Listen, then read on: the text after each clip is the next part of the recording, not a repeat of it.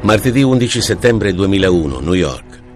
Alle 8.46 della mattina, il volo 11 dell'American Airlines si schianta contro la torre nord del World Trade Center.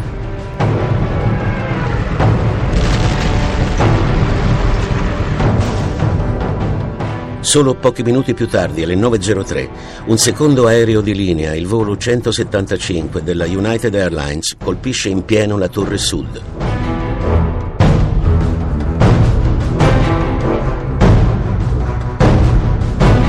Alle 9.37 un terzo aereo, l'American Airlines 77, si abbatte sul Pentagono, cuore e simbolo della forza militare americana.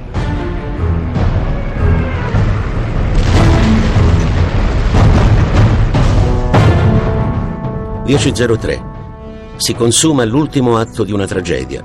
Il volo United Airlines 93 si schianta al suolo in Pennsylvania, a sud-est di Pittsburgh. Era diretto sulla Casa Bianca.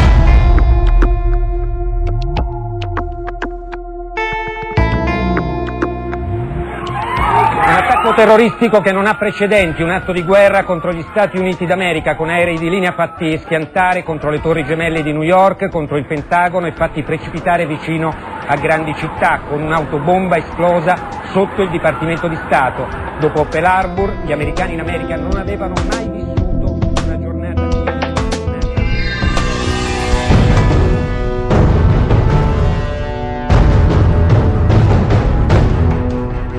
il World Trade Center viene letteralmente raso al suolo nell'attentato terroristico più documentato e spettacolare della storia. Nell'apocalisse del Ground Zero perdono la vita 2752 persone, compresi i passeggeri dei due aerei.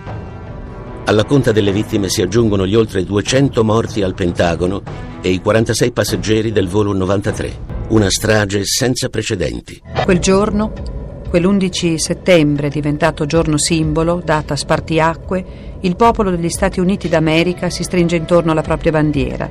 George W. Bush, tra le macerie del Ground Zero, ringrazia commosso gli eroi di New York e la nazione tutta. L'America dunque sotto attacco. Nello stesso giorno la CIA trova prove colpevoli del più grande attentato mai avvenuto nel cuore del potere economico mondiale. Dalle macerie emerge intatto il passaporto di Mohammed Atta, il capo degli attentatori. L'azione viene attribuita a Bin Laden, nemico pubblico numero uno, e alla sua organizzazione terroristica, Al-Qaeda. Per la prima volta dopo 50 anni dalla guerra contro i giapponesi, gli americani sentono ancora una volta il termine attacco kamikaze.